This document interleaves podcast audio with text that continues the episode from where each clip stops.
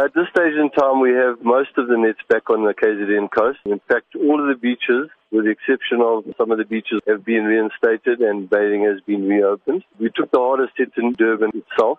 We're still busy with those nets there. But we would like to think that we'd have everything back in order by Friday. But I must just stress that most of the Durban beachfront is now already back open again.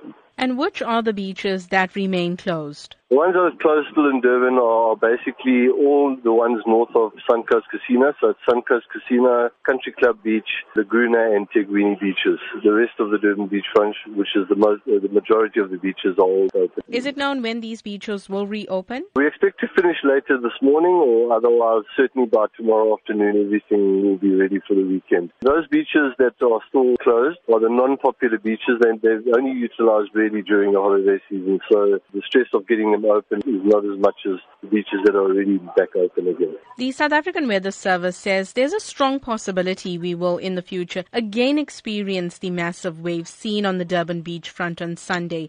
What is your caution to members of the public? I must admit I was astounded to go down to the beachfront on Sunday and see people running down towards the water and then uh, running away from those size waves and things that were coming up the beach. People need to be a little bit careful and listen to the lifesavers, listen to the members of law enforcement that are down there because I must admit I'm very surprised that no one was seriously hurt seeing the behavior of the people. It really is ignorance of the power of the water and I would just suggest that people be a little bit more careful when they do go down to the water's edge especially when we have these high surf conditions.